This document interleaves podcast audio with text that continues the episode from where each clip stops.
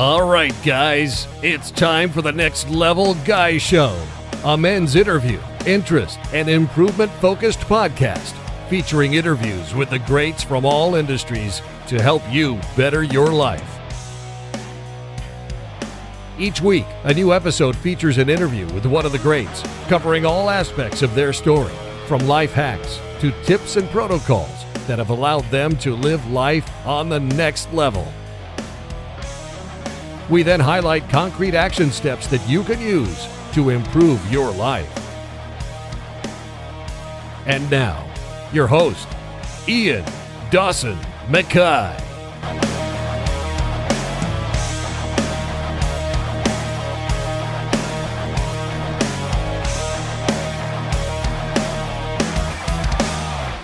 Today's guest is Rafael Lovato Jr. Rafael is a legend in the Brazilian Jiu Jitsu scene.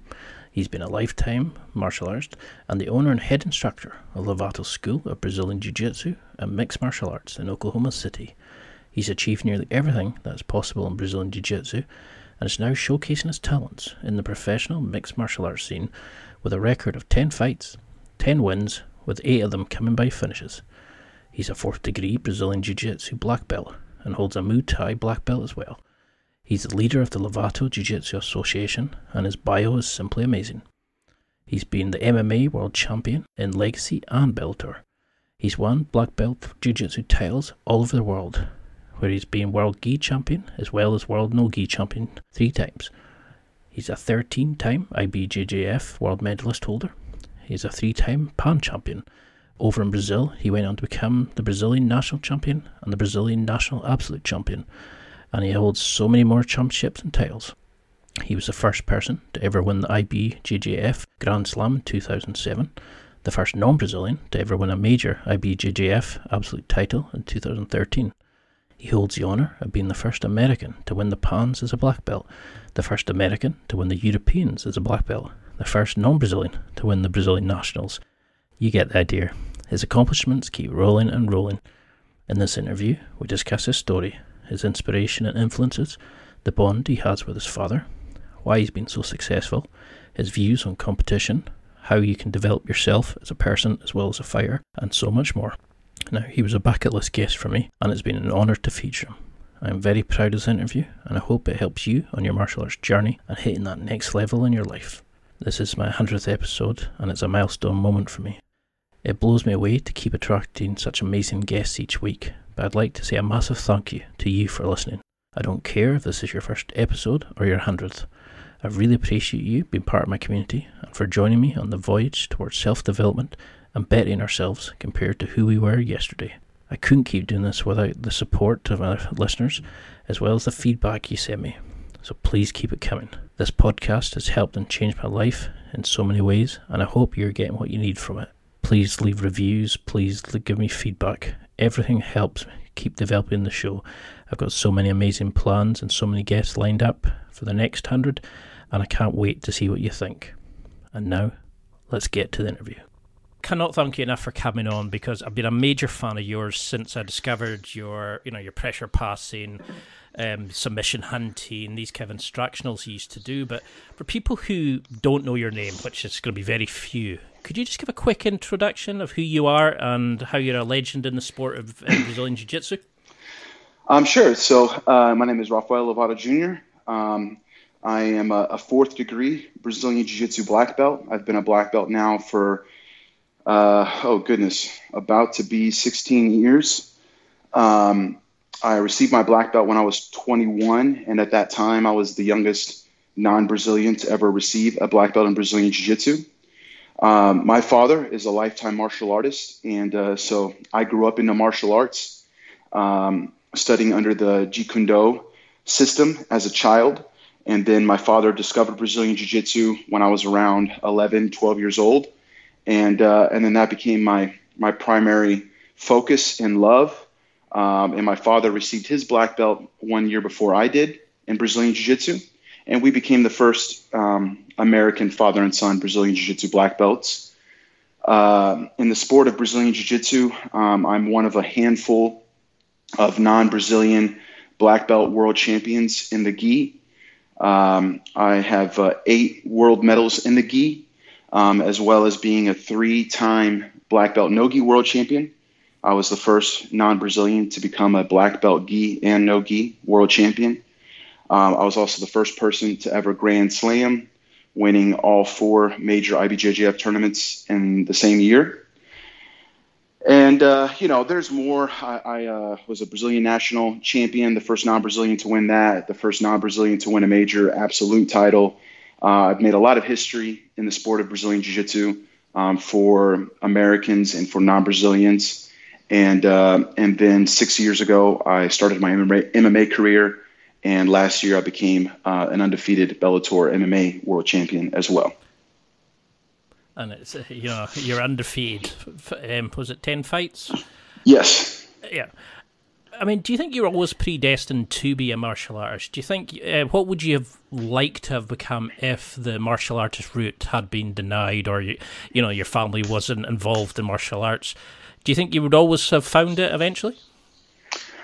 Oh, you know, that's an inter- interesting question. I have no idea. um, you know, my whole life, martial arts has been there uh, because of my father. So I, I, can't even imagine a life without it. And you know where I would have went. My, my father is also a musician at heart. In fact, he kind of goes back and forth with uh, between martial arts and music as far as which is his number one passion. And so probably if martial arts wasn't there, I would have went down uh, the music road in some shape or form um, still following my father's footsteps, so to speak.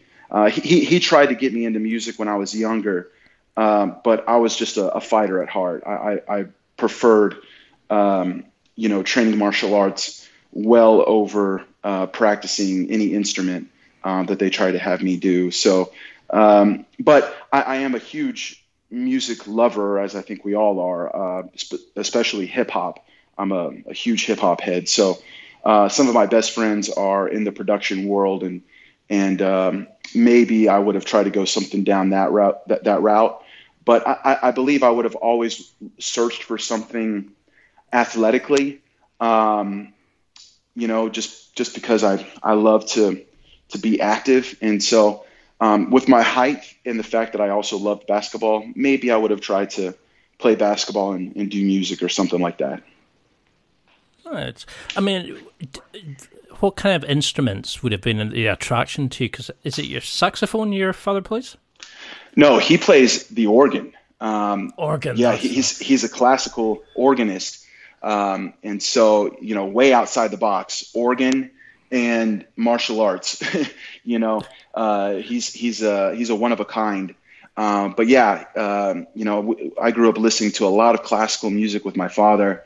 Um, Bach is probably his his favorite artist. Um, but uh, yeah, he's an organist, and they tried to have me. First, I believe it was the drums, which I barely remember. I was really, really little, and then um, he got me into the violin, trying to keep me somewhat in that more classical music realm that he enjoyed and I absolutely hated the violin. Like I hated it, and that only that only lasted about a year and then he finally just gave in and uh, and just let me train martial arts all the time. So you've talked quite a bit about um, before in other interviews about you know us finding our passions, discovering our whys in life and stuff like that. Where do you see guys going wrong, in your opinion? You know, is the fact that we no longer have these kind of rituals from like boys to men you know, is that where we've gone wrong? We've kind of removed how to find our passion. I mean, you discovered yours at an early life, but how do we? What advice would you give to somebody who's struggling to find their why and find out what they love and what they want to pursue in life? Well, you're kind of asking a few different questions there. Um, you know, I have that habit, unfortunately. No, it's fine. It's fine. I think uh, finding your passion is going to be number one before you really find your why um, you know, finding what you love to do. Um, you know, that, that takes some exploring, that takes some self, self searching, um, not being scared to go outside the box, outside the norm of, of society or, or what your, your parents and, and the environment that you've came up in, you know, what what everyone around you is doing, what you may really, really love could be something completely outside of what everyone around you is is doing and, and maybe loves to do. So um, you know, the exploring and soul searching uh, could involve traveling, um, you know, going on different little adventures to discover new things, try new things, um, you know, and all that that, that that encompasses. But I believe everyone has something that is is more or less their calling. You know, that thing that that they could do every day, and that's kind of where it would start. Is like if you didn't have to worry about money, what would you do every day of your life? You know, what do you love to do? How can you be creative? What what can you create?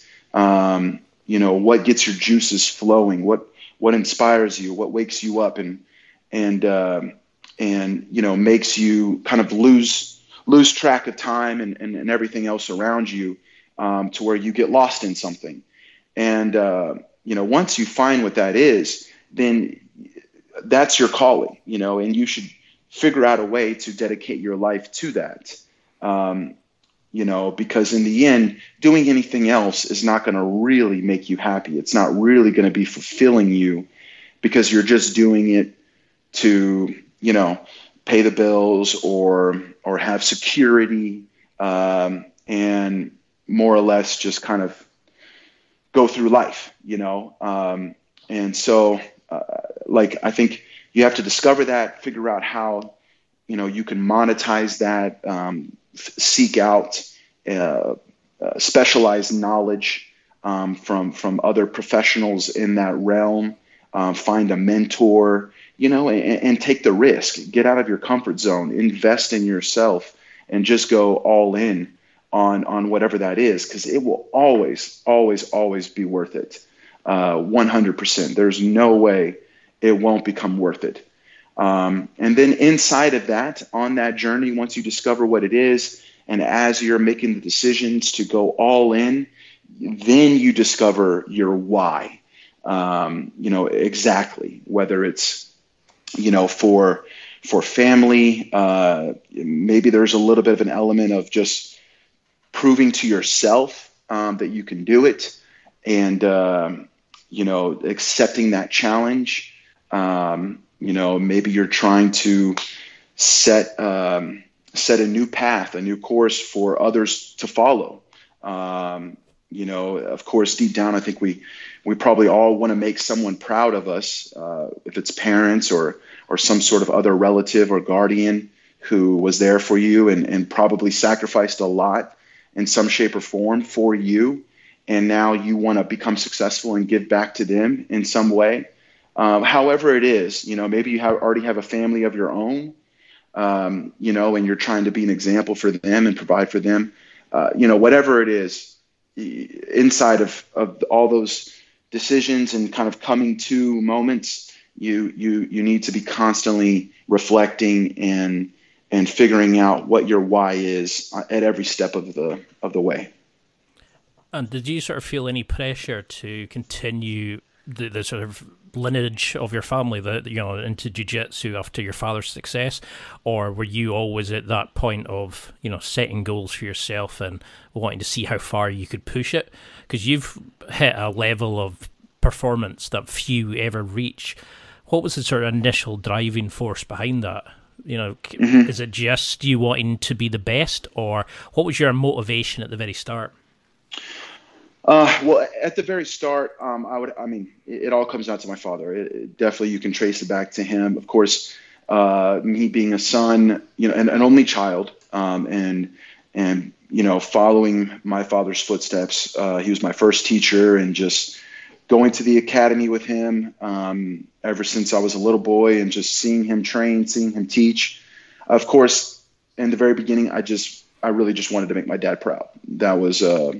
Uh, that was the key motivation for me in um, in following his footsteps and, and training martial arts. Um, Brazilian Jiu Jitsu, when we when he discovered Brazilian Jiu Jitsu and I started learning Jiu Jitsu, uh, I would say that at that point it became a little more personal uh, for me uh, because I loved martial arts.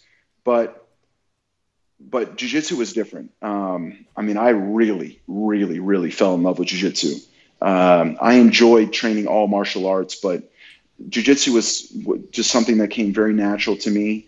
Um, you know, I, I, did I did boxing and Thai boxing, and uh, even studied you know stick fighting and and uh, weapons, and um, you know we, we, we cross trained in so many different arts inside of the JKD system, um, and I, and I liked them all, but jujitsu, man, I really really really fell in love with that, and um, then I started making my own personal goals. Uh, when I first started traveling to Brazil, I was only 16. I had just turned 16 a month prior. So I was a baby, you know, I was a teenager. And, uh, and I go to Brazil, and this was without my, my father or my parents. You know, that they invested in me. Um, we didn't have very much money back then, and the school was struggling.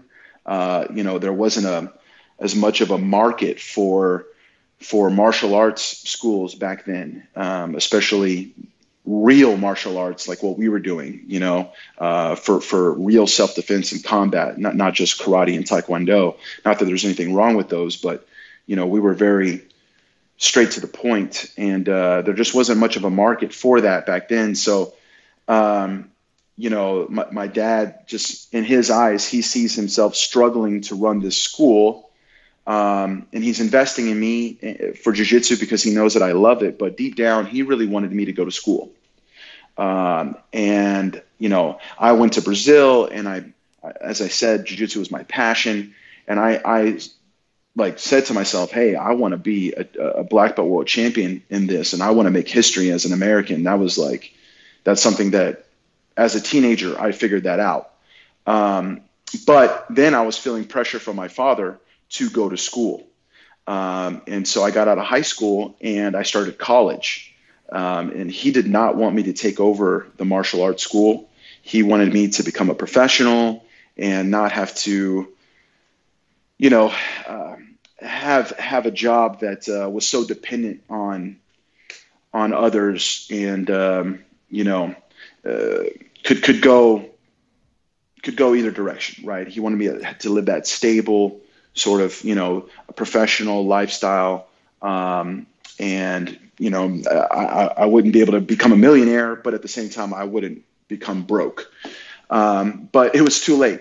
I uh, i was so in love with jiu-jitsu. Like i said i had already set my goal as becoming a black belt world champion and then i'm in college as a brown belt uh, and i did about two and a half three years of college um, and when i was 20 I, um, I, I like just set my parents down and, and, said, "Hey, look, I can't, I can't do this anymore." I wasn't doing very well in school, and I was struggling um, in the competition scene. Um, as a brown belt, you know the level is, is so high. You're basically already competing against black belts, more or less, you know. And um, and I had met Saulo Ribeiro, and I had an opportunity to to train under him and go to Brazil and spend um, you know, like months. I lived there for four months. Um, and I, I told my parents, like, look, I, I, I just can't go to school anymore. I got to go all in. Um, and it was a tough conversation. I was really worried about it. But at the same time, my dad, he, he got it. Like he didn't like it, but at the same time, he understood it because he had more or less done the same thing. Um, you know, he did not follow a normal path and he knew what it was like to need to follow your gut and your heart and you know um, do what what was calling you. And uh, and so he understood it was okay. I dropped out of school. I went all in on jiu-jitsu and he he made me promise to go back to school uh, which i did. But uh, but i have i have yet to go back. Um, everything everything worked out. You know um, uh, i achieved what i did and, and really made a name for us inside the jiu-jitsu world and then beyond that in the martial arts world altogether. And years later um, you know this was 2004 when i dropped out um, and then in 2009 my father actually had a heart attack and he almost died on our academy mats. He had a he, his heart attack happened while he was in the academy Um, and fortunately, the school was right was right next to a hospital at that time, just like a, a mile away. And uh, and one of the students recognized his symptoms and got him to the hospital uh, immediately, just in time, really. Um, and uh, my, my, father survived, you know, um, and he he recovered completely and actually changed his health and became healthier than ever afterwards. But um, up until that time, I was, uh, you know, I was 25 years old uh, when it happened, and I was still just a 100% focused jiu-jitsu competitor. I was helping my dad teach classes, but um, you know, by then I, I, I had won the worlds and uh, I was traveling and doing seminars, and I was more more of a of a free spirit, so to speak. Um, I would teach classes and do private lessons when I was at home, but I was just always traveling, um, and I didn't have to worry about running the school. Uh, but then my father, you know, he was doing it all. He was answering phones, signing up students, teaching classes, you know, uh, just managing and doing everything for the school. He was a one man show. And my, my mom and I, we fully believed that's why he had the heart attack because he carried everything on his shoulders. He was very prideful, hardworking Latino man that's been on his own since he was a kid. And, uh, and you know, he basically almost worked himself to death. Um, and so then I stepped up and I said, Dad, look, I mean, he, he was in the hospital for like a week and then he spent the next six months at home recovering. I mean, it was a long recovery. And I had to step up and start running the school. Um, and so in that time frame, um, I just discovered a new why. You know, I had a new purpose. Uh, up until then, all I thought about was winning titles. But then when I saw my dad almost die and not have anything to fall back on, you know, no retirement, uh, you know, and no like real systems in place inside the school. You know, if, if, if I had followed another another path like he wanted me to, we could have lost the school in that in that time. You know, we might have lost everything. Um, and so when I stepped up, I realized, man, I, I have a new why, and that's to make this school as successful as possible and help my family, be there for my family, and uh, you know, and I knew that I did not want that same thing to happen to me uh, as I got older. You know, we have to be smart, um, and financial success became much more of a of a goal. Up until then, I didn't really care. As long as I was doing jiu-jitsu, I didn't care. But then I realized, okay, we need to make systems for the school, and uh, and you know, we deserve to be able to retire and not you know not have to worry about what's going to happen when we get older and, and when our health can become a, a problem, you know? And, mm-hmm. uh, and so then I just went all in um, on running the business. And the next year I actually took over the, the academy so my dad could, could semi-retire and just focus on his health. And, uh, and so, yeah, I've been running the school now for, for 10 years, over 10 years. And uh, this year we actually just um, moved into a brand new facility, 10,000 square foot facility. It's beautiful. Um, and that was really a, a, a dream come true. Uh, you know, just a, uh, you know, his life and my life together in the making to make that possible. Um, and uh, now we, we have over 300 students and, and we're very, very proud of, of what we have here. Yeah, I mean it's an absolutely gorgeous academy, and I was delighted, to, you know, to, to hear that your your dad's back and he's healthy. But do you think, A, how did you overcome the fear of that? You know, that initial kind of, is it because you knew you didn't have anything to fall back on that made you sort of really just go all in for it? And also, how did you deal with the transition from competitor to running the business? You know, was there anything that kind of stuck in your mind? Any sort of tips that found you found really helpful? And do you think that resilience has uh, made you the man you are now? Has made you the competitor you are? That you just go all in and you don't back down? Uh, well, yes. Uh, you know, it's all part of who I am. I mean, as far as like what, um, you know, sprung me into into action and really making it a point to be successful. I mean, it all came down to family um, and just seeing my dad's life's work and of course my my life's work. I mean, I grew up in that school. You know, I I, I don't have brothers and sisters, and so our family, our whole livelihood um, was was tied to that school, and that's a that's a huge reason why I've never I've never moved. Um, you know, there was different moments in my career where I thought uh, it'd probably be to my best interest to move somewhere like California or, or wherever to um, be closer to high level training and competitions and things like that. Um, you know, but I, I, so much of my of my heart was was in in that school. I mean, I started helping my dad teach when I was 15 years old. Um, so even though I didn't have anything to do with the business, um, you know, 10 years later when my dad had his heart attack, I had already been teaching inside of that place for 10 years, and I was very attached to the students. And uh, you know, we had we had people that were on their way to becoming black belts and all that, and people I had taught since they were white belts, and I didn't want to to lose any of that. So I was I was my heart was in it. I, I loved being a teacher. I love teaching, um, and then of course just family.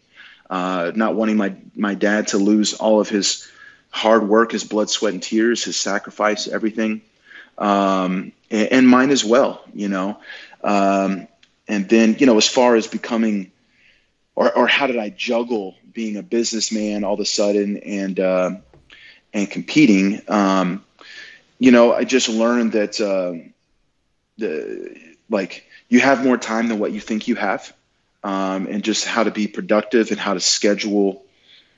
Um, you know, eh, eh, schedule out your day and make the routine. Um, you know, after after a workout or a training session, it didn't it didn't it, it wasn't rest time anymore or or fool around on on the internet or whatever. You know what I mean? It was like okay, now I was just going back and forth from training for myself to business to teaching. You know, it was always one of those three things. It basically encompasses my whole day now for, you know, the last 10, 11 years. It's like I'm either working on myself, I'm working on my business, or I'm working on my students. That's it.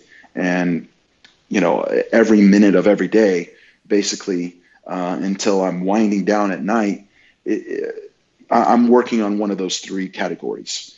Um, and, uh, and so it was just, you know, being more dis- like taking the discipline from be, being a competitor and a martial artist and just applying it um, into more facets of my life, you know, with, with running the business, it's like, okay, be disciplined. Now is, is business time. And, and of course, just learning, um, seeking knowledge. Uh, you know, I started attending business seminars and marketing events and things like that to, to learn um, what I didn't know and, and just put it into practice. And of course, there's a lot of hardships along the way of figuring it all out and, um, you know, trying to grow.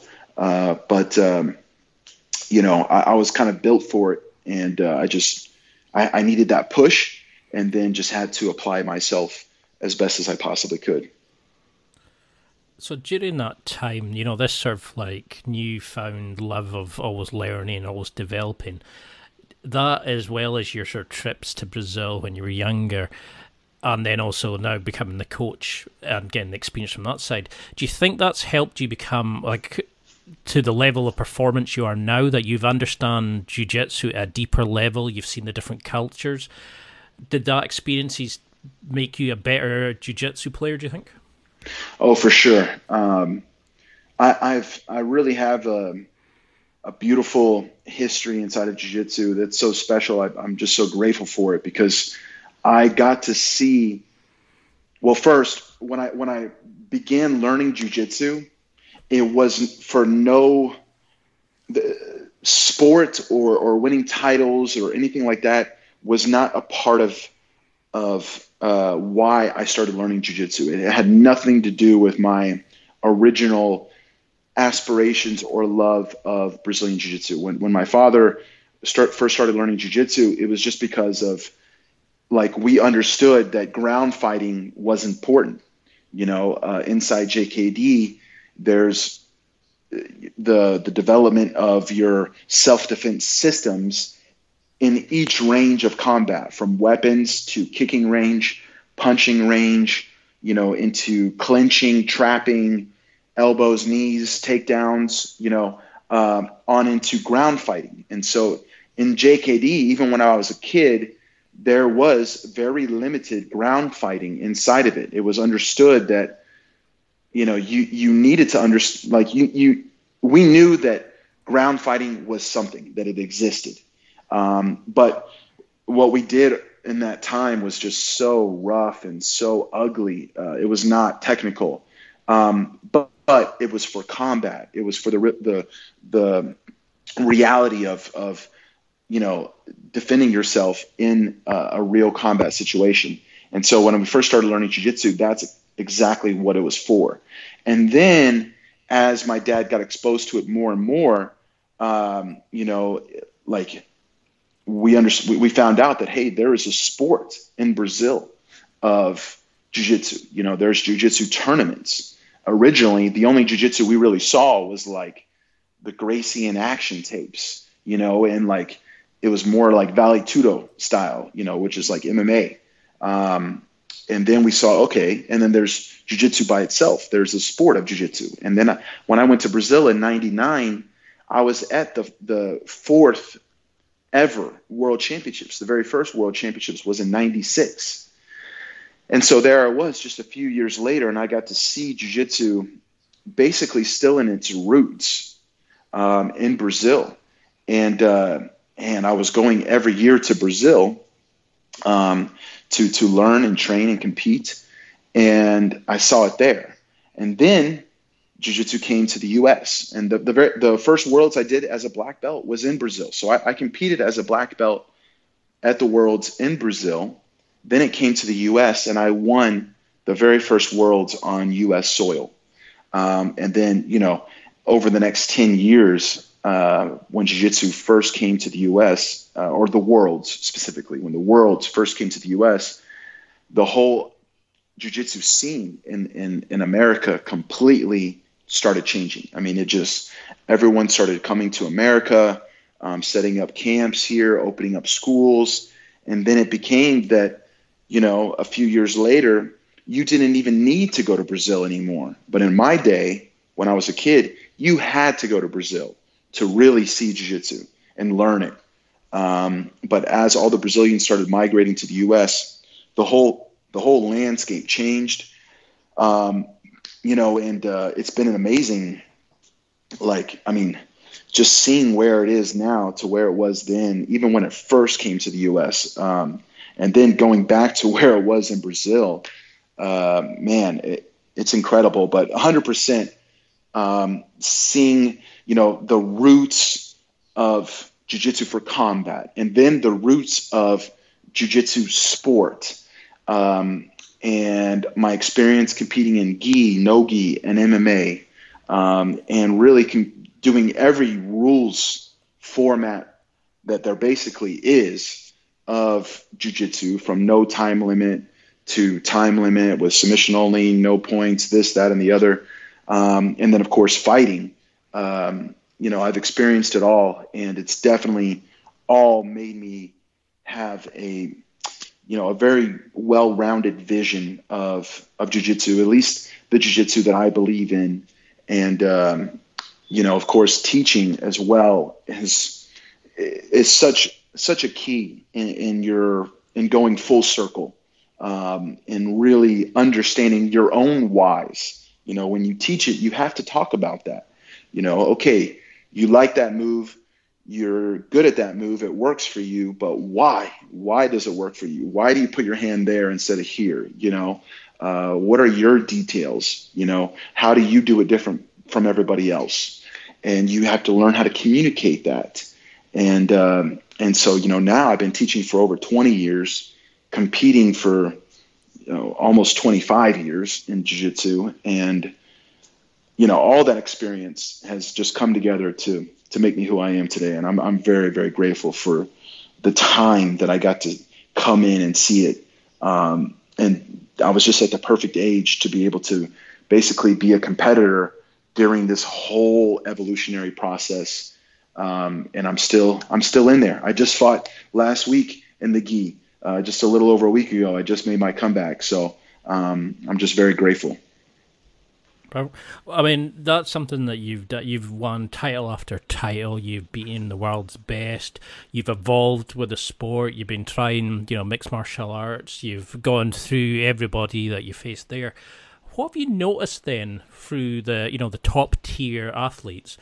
Is there similarities in the top performers that you've noticed? Is there things that you people don't understand about that level of performance?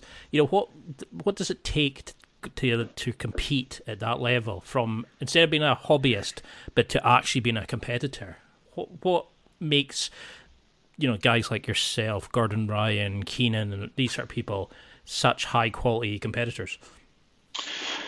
Um you know a lot of times people look at um, the world's best in, in any given field um, and they can automatically just say, oh well, he's he's so he's so gifted or talented or you know there's natural ability, uh, and, and they kind of wrap it all up into that. You know, they just well, he's incredibly gifted.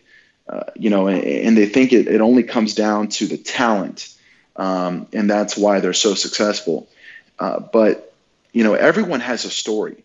Every single great uh, in in any any craft or or whatever, they all have a story, and inside that story, there was there was risk, there was doubt, there was fear, there was moments where they had to go all in, they had to make tough decisions, and then of course there's an incredible amount of sacrifice and dedication, blood, sweat, and tears. You know, there everyone has a story. Um, you know, everyone had to basically devote every moment of their life into into their their passion um, to get to where they are. There's no other way. There's no other way. Um, and, and and yeah, everyone has that. You know, whether it's um, you know g- going into debt because they completely invested everything they had.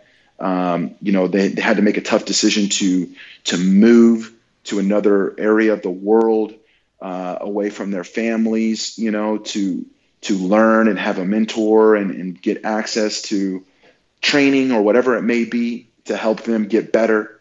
Um, you know, everyone experiences failures, uh, obstacles that they have to overcome.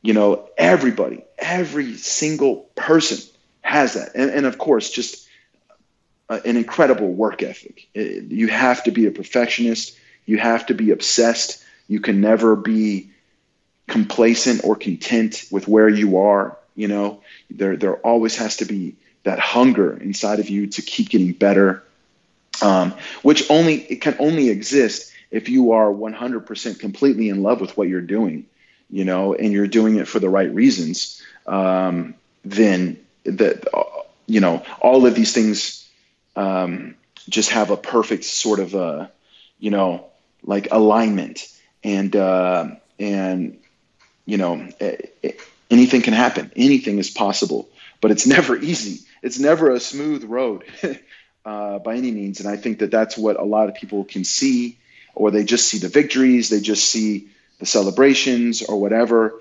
Um, maybe they you know they, they didn't they weren't there for the dark times the hard times or the behind the scenes that a lot of people don't know. You know like just even even in my fight camps uh, in, in MMA. Every camp has its own story, right? And then then there's the bigger story of getting to a world champion level, right? That's sort of the big story. And someone could look at my record and say, "Oh, he had it easy.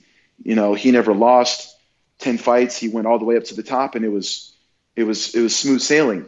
But literally every fight camp had its own drama, had its own ups and downs, injuries, you know, hard moments, questions and whys and, you know, fears and doubts. And then you look at my title fight itself, that camp alone is like a lifetime worth of, of, you know, hardship in one camp.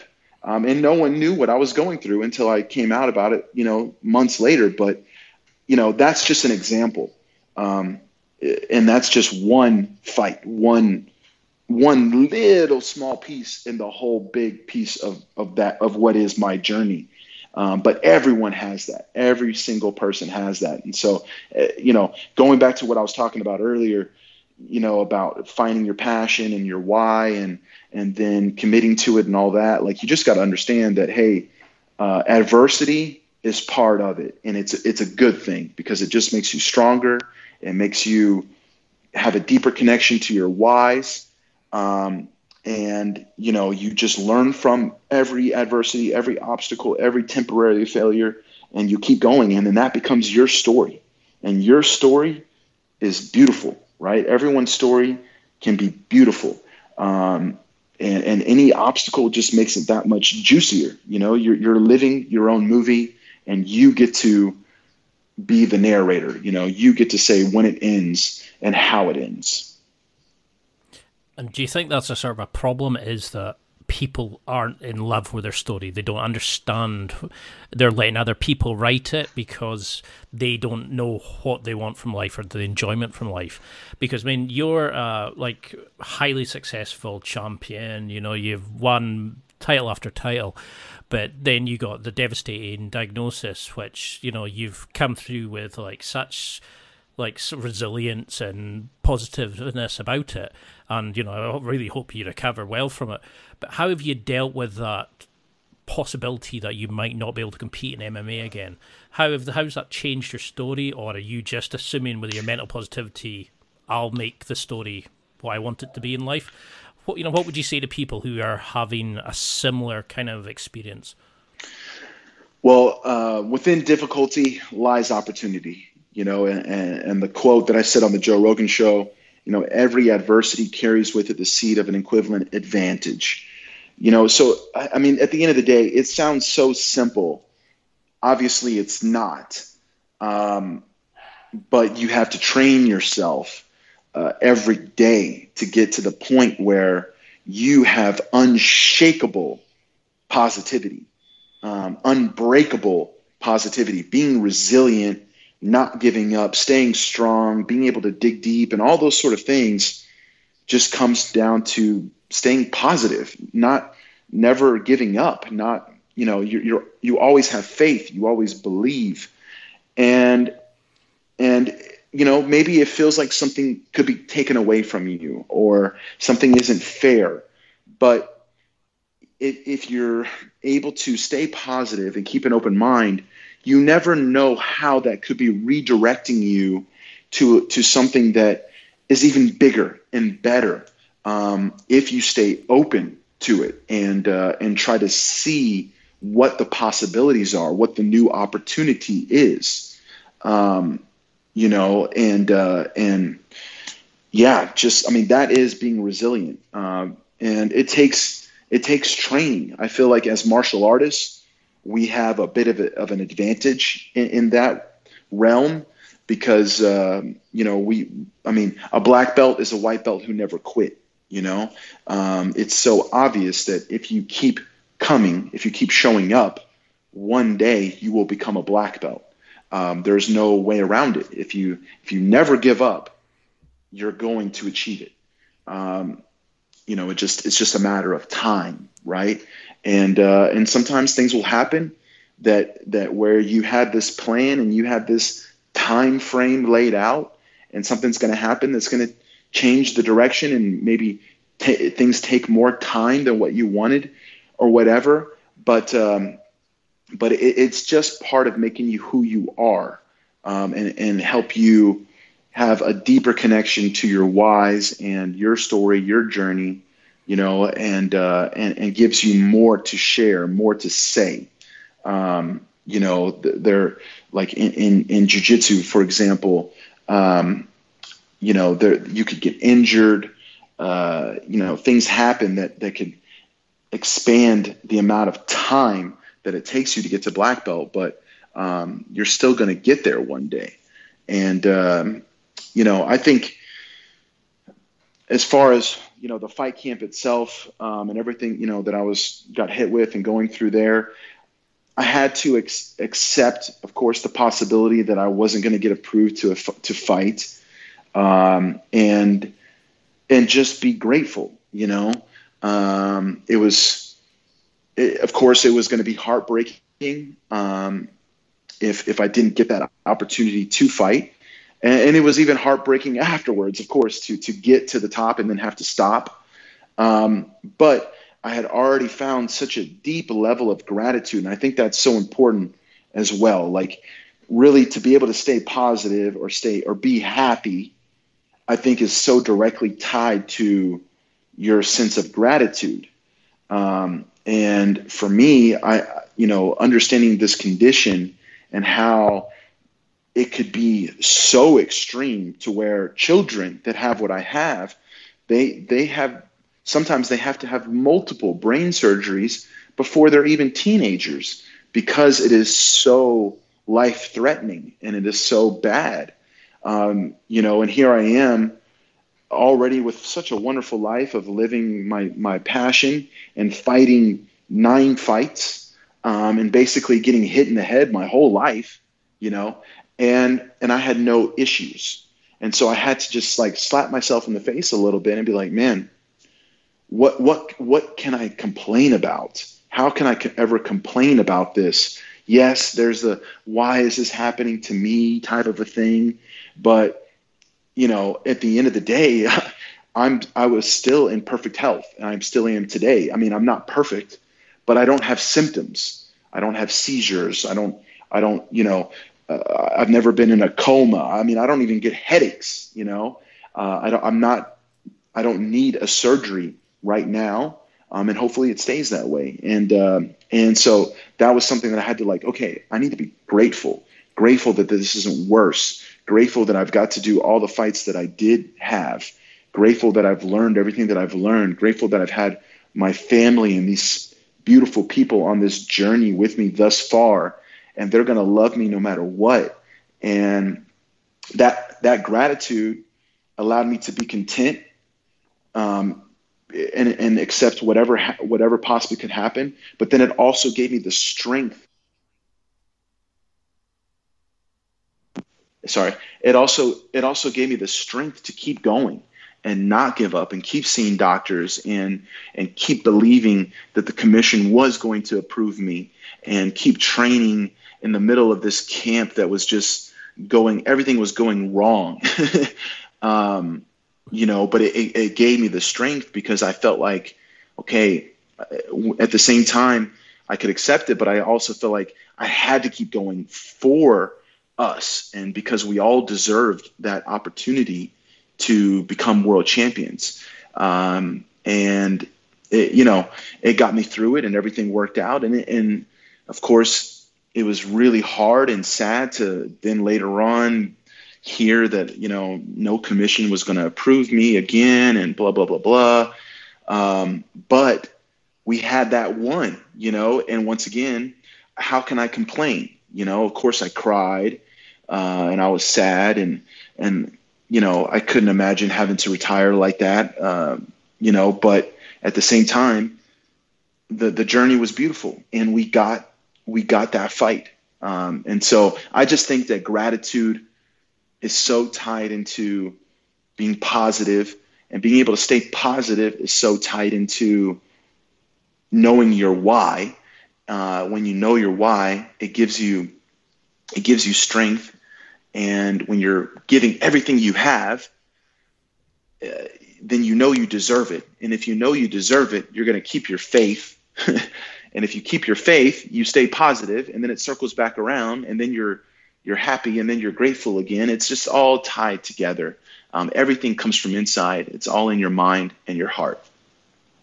Because you can certainly see the passion, the love, the intensity you have, and you know I watched the Bellator behind the scenes leading up to your fight, and you see the the amazing relationship you have with your girlfriend, your family, your friends, your training partners who come and live with you, you know, the coaches, and there's that like kind of connection that's there. What has that taught you about friendship, competing, you know, what matters in life?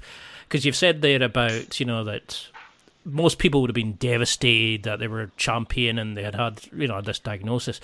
But you've explained how you're looking at this as a positive and then as an opportunity to go do something else. which he then went and competed at one of the highest levels in jiu-jitsu and beat the guy. You know, what has this taught, the experience taught you about resilience and being what's important in life? Well, um, MMA was so beautiful for me because it brought every phase of my martial arts journey together. You know, so my father being my first teacher, and uh, you know, my, my first martial arts experience was under him, and then there was jujitsu, um, and mainly my my jujitsu journey, the, the greatest gifts, gifts that it gave to me were the Ribeiro brothers, Saulo and Xande Ribeiro. And of course, my own students, my own black belts. Um, but, uh, but, you know, Saulo and Xande are my Brazilian brothers. You know, I'm not related to them, but I feel, I feel such a, a bond with them. Um, you know, when you give blood, your, you know, blood, sweat, and tears, when you share blood, sweat, and tears with somebody, they become family, you know, and we did that for years, for over a decade. Um, and then there's my Muay Thai coach, um, you know, who is also one of my my students. I am his student. He is my student. Um, he's one of my black belts, and I am one of his black belts. And we've been training together for over ten years. And he comes and lives with me for two, three months at a time for every single one of my fight camps. Um, and then there's my wrestling coach, who I've been training with now for 13 years. You know, uh, he is also one of my black belts. He's one of my jiu-jitsu black belts. I'm one of his students. You know, that's the kind of relationships that I have. My strength and conditioning coach, I've been training with over 10 years, is one of my jiu-jitsu students. Uh, my mobility and yoga movement mentor um, is one of my students. You know, we all we all share, and so jujitsu is just one small piece. When I did MMA, everyone came together to be a part of my camps and be invested into really my success, but it was the success of all of us. And each fight, each camp, you know, all of us getting together, uh, man, we would just have so much fun and we would learn so much. We would all evolve and and just laugh and you know, of course, work our asses off at the same time and, and you know have a mission that we were focused on together as a family as a team um, and it really helped me discover whereas jujitsu you know it didn't bring all of that together for me uh, of course i i love jujitsu and it was maybe a little more personal to me um, and there's a lot of like trying to be this figure of a non-Brazilian in the sport that was kind of important to me. Um, but MMA, MMA really showed me that hey, this is a this is more of a of a of a family thing. You know, it, this is I, like the best part was just the time that we spent together. You know, uh, all of us. That was the best part of every every fight, every camp, every the whole journey was just man, we got to spend so much time together, you know, because each person is so busy. They all have their own schools, their own, uh, you know, uh, commitments and, and travel. Everyone travels, family, blah, blah, blah, blah. But they would literally all open up their schedules, you know, scratch out and clear their schedules for my fights. And, you know, I would joke about it. I say, man, there's no other way we would get all these people together unless it was a, a funeral, you know, which would be the extreme sad end of things, a funeral, a, a wedding, or a fight.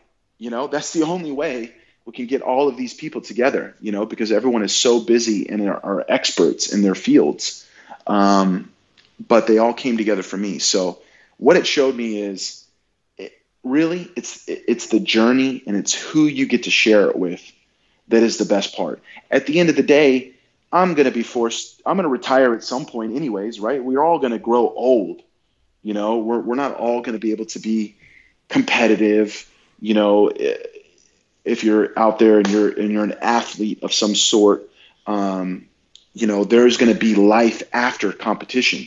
You know, you can't compete at the highest level forever.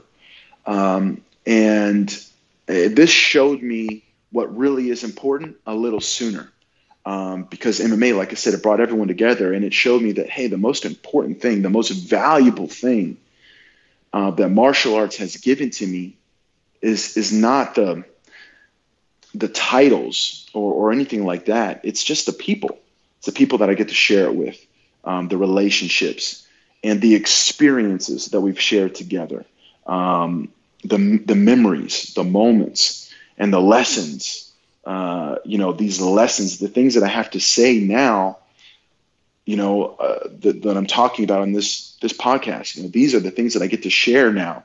Um, these are the most valuable things because this helps me make an impact across the whole world. You know, and and do something much bigger um, than what we could ever do individually. Uh, and so, yeah, that's the most valuable thing. That's what everyone should be looking for. You know, your your your personal journey and and and path of achieving goals and accomplishing your dreams is really just a sort of. Uh, I feel like it's sort of to give you so much knowledge that then you can give back. You know, it, it uh, empowers you so you can empower others. And the people that are with you over all of those years because you're going to go through so much and you're going to have to make changes and you're going to grow as a person. And the ones that grow with you, those become your family. Those people really become your family. And your bond with them only gets stronger over time. And now I can call on these people at any any time, anytime I need something, and they're going to be there for me. And that's the greatest gifts. It's time for a quick break. There are millions of potential products to buy, so how do you know which ones are worth your hard-earned money? Simple. You go to nextlevelguy.com slash affiliates and explore those that will transform and improve your life. You'll find deals, listener exclusives, and special offers with some great companies. Recommendations are 100% honest and only on items Ian has tried or believes in. The companies showcased will make you a better man in all areas of your life. Simply go to nextlevelguy.com slash affiliates and level up. I love that because it, it certainly came across in that, you know, in that documentary of the bond that you guys had. I mean, you've talked there about, you know, passing on that knowledge and training and coaching has there been something that you've discovered since you started that coaching side and coaching like your Muay Thai coach and your yoga coach or you know learning from them about skill development? Have you found training hacks or any particular ways that could rapidly increase or speed up somebody's development in jiu-jitsu or is it a case you've just got to love it and turn up every day? Um, well, I, I think I definitely have a, I have a different vision. Uh, you know you, you, mature over time um, with your your routine and you know you go through things with your body right? Uh, dealing with injuries or you know we, we, we basically try everything once at least once you know? Um, with especially with with the the cross training stuff you know the things outside of your specific craft um, you know, like strength conditioning, which could be a num- numerous things, right? Weightlifting, kettlebells, doing sprints, using machines like row machines, bikes, and blah blah blah blah blah blah blah. Uh, and then there's just mobility and movement and yoga and diets and blah blah blah blah. All these things, right? Um, and what I what I say what what I think I've realized is that the real goal here, uh, you know, it isn't so much to prep yourself for one day, one event, one moment, or anything like that, but is to prep yourself for longevity. Longevity. I think the real goal that any one of us would have deep down, of course, we want to win stuff, but more than that, hopefully more than that, is to just do what you love for as long as possible and to live the most full life as possible because you feel healthy and energized and your body can still move and do what you want it to do uh, when it comes to some sort of athletic, you know, um, field.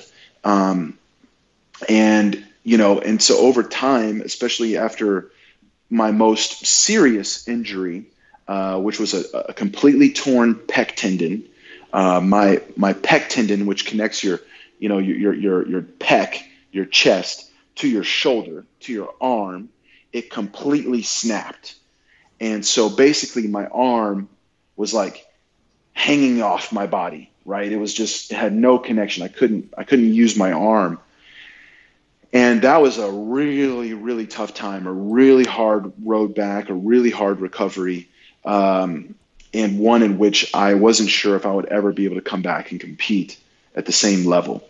And uh, and that's when my mind really expanded because I realized how much damage I was doing. I wasn't recovering. I, I was pushing myself too hard. I was competing way too much and competing even when it didn't make sense. You know, like it didn't even make sense. But I felt like, oh, uh, I'm there. My students are there. I'm, I'm training. I'm in decent shape. Why not? I'll just jump in and do it. And I wasn't always motivated. And I just, I, I was kind of running myself down uh, and I overdid it and I got hurt. Um, and it, it, made complete sense why I got hurt. And, uh, and then coming back from that, I realized, okay, I'm not going to compete. I'm not going to do anything unless I'm fully inspired, uh, unless I'm 100% motivated and inspired to be there. Um, and then I started making all these changes to my routine and having a productive day of training or a productive day of, of just health, uh, you know, for your body didn't mean, doesn't necessarily mean that you had to drag yourself out of the gym or out of the or off the mats you know? And that's really what my mindset was before. I felt like i had to go as hard as i possibly could as many days of the week as i possibly could. And so i wasn't recovering. My routine was was unbalanced um, and i didn't have the vision of longevity. And then i realized look i just want to do this for as long as i possibly can. You know i want to be in my 50s and still able to train and roll and move and you know uh, just do what I love. Uh, even past that, 60s, you know, maybe even 70s, who knows? But your vision changes when you think it could all get taken away from you, you know. Um, and so then I realized longevity was really the focus, and I, I started doing less. Less can be more, right? Um, and just plugging everything in better and making my routine as good as it possibly could could be. Um, adding in a lot more recovery, walks, you know, uh, Epsom salt baths, hot cold therapy, sauna time, um, you know, pool time with with no impact. Uh, just really plugging all that stuff in at the right right times in my in my week um, so I can recover. And my routine just got better and better and better. Um, and I really discovered and learned a lot of that inside my MMA career. Uh, you know, because MMA you have to do so much, and um, and so the way I pieced it together got better and better for each fight. Um, and uh, my recovery just or my, my routine became so dialed in um, you know doing yoga that's what brought me to meeting Cameron Shayne and becoming a student of his inside of movement and yoga. I mean, that's really what what we do, right? We're, we're movers, and so you know, it just becoming the best mover I can be, uh, which makes you more open to exploring everything. You know, uh, like there's more ways to move your body than just jujitsu. Uh, you know, do it all and uh, and just explore. And I think that helps you have a deeper connection to your body and understand where you need to put your focus. What are your weak areas? Um, how can you strengthen? How can you get more flexible, more mobile? You know, but really, I would just say longevity. The mindset is longevity, not for you know one year, five years, not for a title, not for a competition, a fight. It's just to do what we love for as long as possible. I love that because that's something you know I love about jiu-jitsu is people that are 70 80 odd are still doing it because it's and enjoying it and benefiting from it. So what then would you uh, give to people you know about competing? Do you think everybody needs to compete in jiu-jitsu? Does it comp- competition open up and you learn about yourself?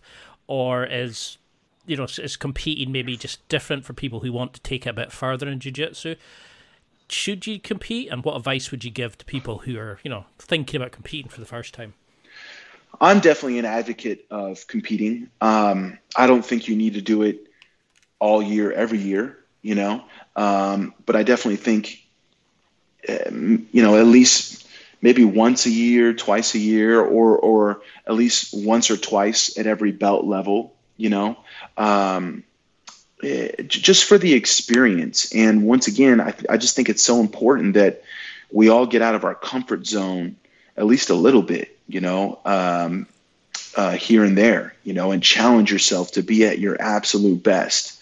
Um, if you really love jujitsu and want to be the best you possibly can be at it, then competition is definitely the best way um, because you're uh, you're naturally going to train more serious and more dedicated um, if you know that you're going to compete in two months, right, or a month.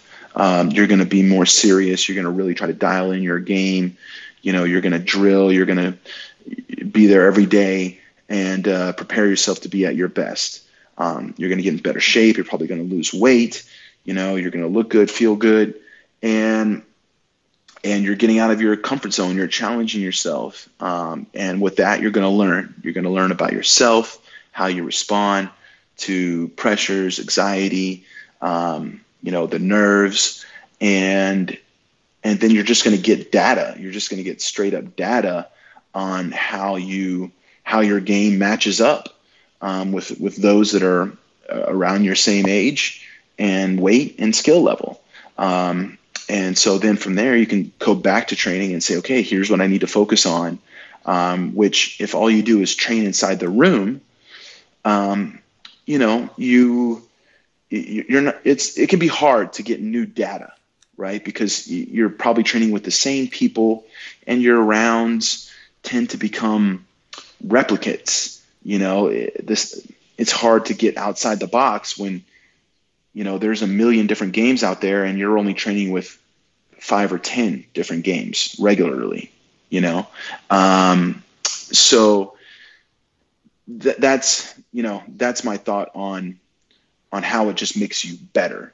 Um, but you know, there are people that, uh, that are in a, in a situation where maybe their challenges come inside the work you know, inside their work, their their professional lives. Uh, you know, maybe that is their extreme stress and pressures um, comes from their professional fields, like lawyers, doctors, things like that, um, or or you know, entrepreneurs who are who are you know doing launches and products and things like that that that are really it's really pushing them and then they're coming to jiu-jitsu for that meditation right? Um, to get lost and sort of have a little vacation from their days, um, which I get, and then that's fine, you know, just as long as you have that in your life. Um, but if you're if you're successful, comfortable, uh, so to speak, um, you know, and you have your family, and and you're not really getting challenged in any other element inside your life, um, then I think it's a good thing. I think it's a very healthy thing.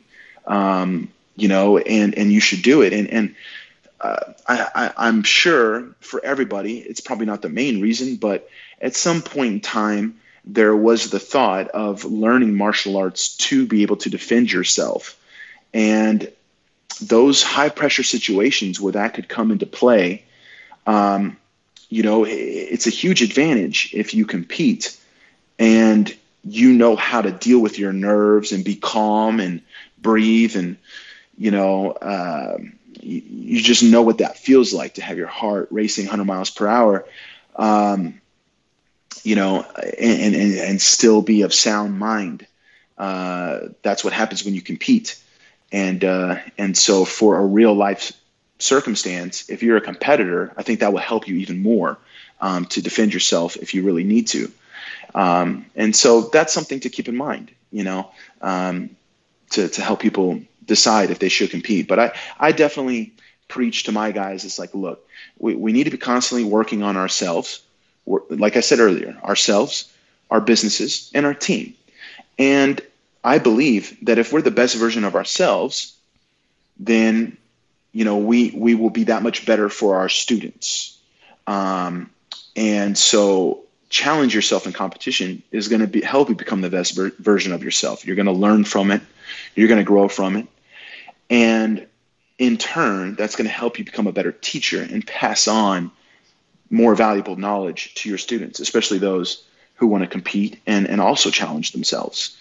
And uh, and then you're leading from the front. You know, you're being an example and you're showing them that hey, I'm not afraid, and I practice what I preach. You know, um, and so you're going to inspire them, and it's just going to make you better. It's going to make them better. Um, and uh, you know, uh, at the same time, uh, the better we are, the just the better we do. So, um, you know, I, I, tell everyone, look, hey, uh, try to compete once a year. You know, even if you're in the 30 plus category and you have families and, and professional lives, you know, one one weekend a year, you got the Masters, and it's a great, great time. Um, and if you can, get another tournament to warm up so you can be a little more sharp for the Masters. You know, so maybe twice a year, um, and it just becomes fun. And and once again, you get to be around your your your guys, you know, your friends, your training partners, your teammates, and make some special memories. Um, and maybe make a special moment for yourself where you dug deep and you overcame something inside of a match or a tournament that really helped you evolve as a person uh, and showed you that maybe you were a little stronger than what you thought. And then you can take that and apply it into your life into your work into your family life you know um, be a better husband be a better father or whatever uh, the case may be. And you know uh, it's a beautiful thing. I love that kind of idea because that is something that's rarely talked about. You know, people say, "Oh no, you need to compete to see to judge yourself against other people and that," but that kind of motivation is what made me want to compete. But how do we deal with the darker side of jiu-jitsu? Because something I struggled with was when I got my blue belt after uh, just over a year, I started immediately going into rolls and worrying about losing to a white belt or getting tapped or comparing myself to somebody else who's maybe getting better quicker than me or, you know, like what. I, I'd lost the fun of jiu-jitsu. It, I'd, I'd forgotten why I was doing it. And I, I remember you said in another interview where you your daily walks had kind of reignited your passion for it and your desire for it. What how should we deal with things about like making mistakes, not comparing to others? You know, what would what would you say to people who are losing the joy of jiu-jitsu or they're not competing because they're worried about it or they're comparing themselves to other people? How do you deal with those kind of students? Um, well, I mean, so you're you're you're talking about some of the things that you're doing that you even understand and realize you shouldn't be doing. You know, like uh, when you're talking about comparing yourself to others and and getting frustrated and things like that. Um, you know, here's the deal. Uh, it, it, it the whole the whole process, the whole journey, right, is just for you to become the best version of yourself possible um, you know the things that you learn in martial arts through jiu-jitsu or whatever whatever you're doing. And this is this is in any walk of life you know? Um, if you're living your passion and you're trying to improve um, uh, in that inside that world you know how can you apply that in your everyday life? How does it make you more grateful and and make you you know what are you learning that you're that you're sharing with others and, and helping to impact those around you and um, how are you how are you you know getting the most out of jujitsu to make you become just a better person a better you know father or husband you know with your family and everything else and and so when you realize that look It's just I, am only here to be better than what I was yesterday or the day before. Um, you know, it, it's such a personal journey. It's it's only about you. It's an individual thing, um, you know, and you working to get better. Um, and when you earn your black belt, or everything that you're going through on your way to black belt is just to help you become the best black belt you can be, right? Um, you know, I've seen so many guys, right? I've come up, like I, I had guys I competed against back in the days. I don't know where they are today. And they used to be monsters, right? I had students who were amazing blue belts, purple belts. I, uh, I don't know where they are today. You know, uh, the, the point isn't now. Uh, it's not to be the best blue belt, to be the best purple belt, to be the best brown belt. It's to become the best black belt you can possibly be.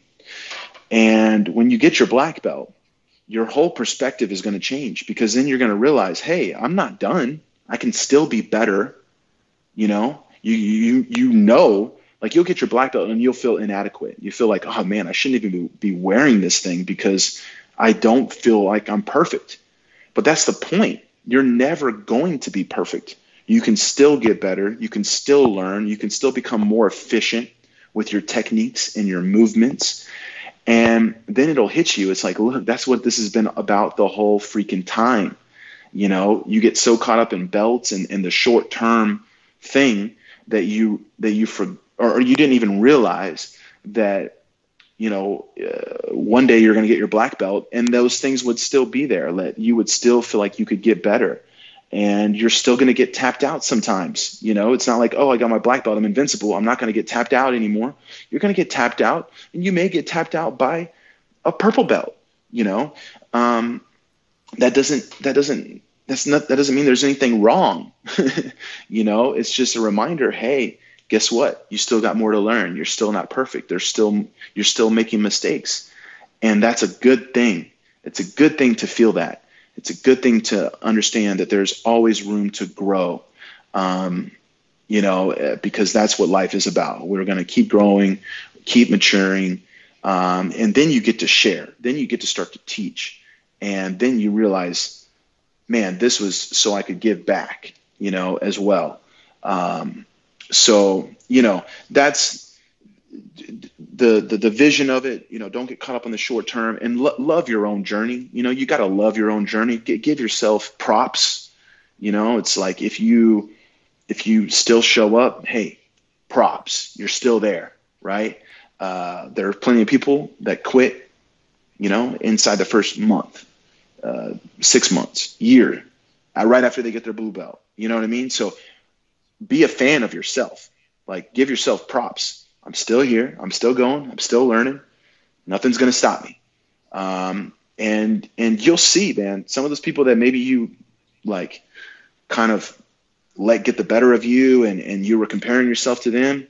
You might notice one day they're not around anymore, or something came up, they got injured, and they didn't make it back. You know, um, and it, it, it's a marathon, not a race. You know, it's only about not quitting that's it. Even when you get your black belt, you got to keep going. you know, the journey only gets more and more beautiful. You only become more and more grateful and like in love with it uh, as it goes on. Um, you know, it, like without a doubt, it, it, just gets better and better and better. So, um, you know, just just uh, keep that in mind. Like whatever you've learned today. What, what, what belt are you again, Ian? Uh, I'm a blue belt now. You're a blue belt. How many years have you have you been training? Uh, I got my blue belt after my first year, so I was about a year and a bit just before the COVID. Uh, okay, so just a little over a year. Mm-hmm. Okay, so we're talking, you know, basically a year. We'll just say a year. Um, what does that blue belt mean to you? Does it mean a lot to you? Yeah, it took. I went through a lot of kind of to get to it. I did a lot of private lessons and stuff like mm-hmm. that. And then when I lost, I, I made a sort of a bullshit sort of story in my head of what I was getting judged and competing against other people, and I lost the fun from it. Mm-hmm. You know, what I mean, and that's my biggest regret from it is I started thinking people are judging me and trying to, you know, I've got a target on my back and I've got to show to a certain level of standard where nobody cares.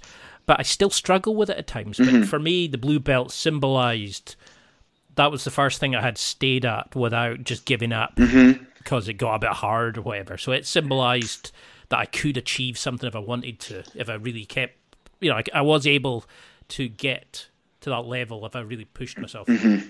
See, and that's just after one year. You already have that feeling. Look what what you've overcome, and you know the the the maturity and the growth, and just you know it's the first thing you stuck with for that long.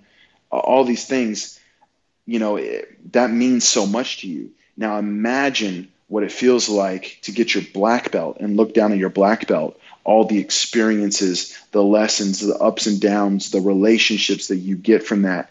I, I guarantee I could ask every black belt in the world, every Brazilian Jiu Jitsu black belt in the world, and say, hey, if if you were to receive a million dollars to exchange your black belt and all the experiences, all the lessons, all the memories, the, the whole journey, if you were to trade that where you would forget it all, you would it would be like it never happened but you got a million dollars, would you do it? I guarantee they would all say no. 100%. They would all say no. Even for more money, you know, for me there's it's it's priceless, right? It's priceless. You're on a priceless journey. Um, and so that's where I'm saying it only gets bigger and better. You know, maybe right now that you're only a year in, if someone was to offer you a million dollars, you would you would think about it, right? But but uh, uh, that's what I'm saying. That's why you have to keep going because you may not have anything in your life. Of course, if you have family or whatever, but there may be there may not be anything in your life that you could say that is priceless to me, right? that is the value that jujitsu is going to give you because one day you're going to have a black belt that will literally be the most valuable thing. It'll be priceless. No one could put a price on that.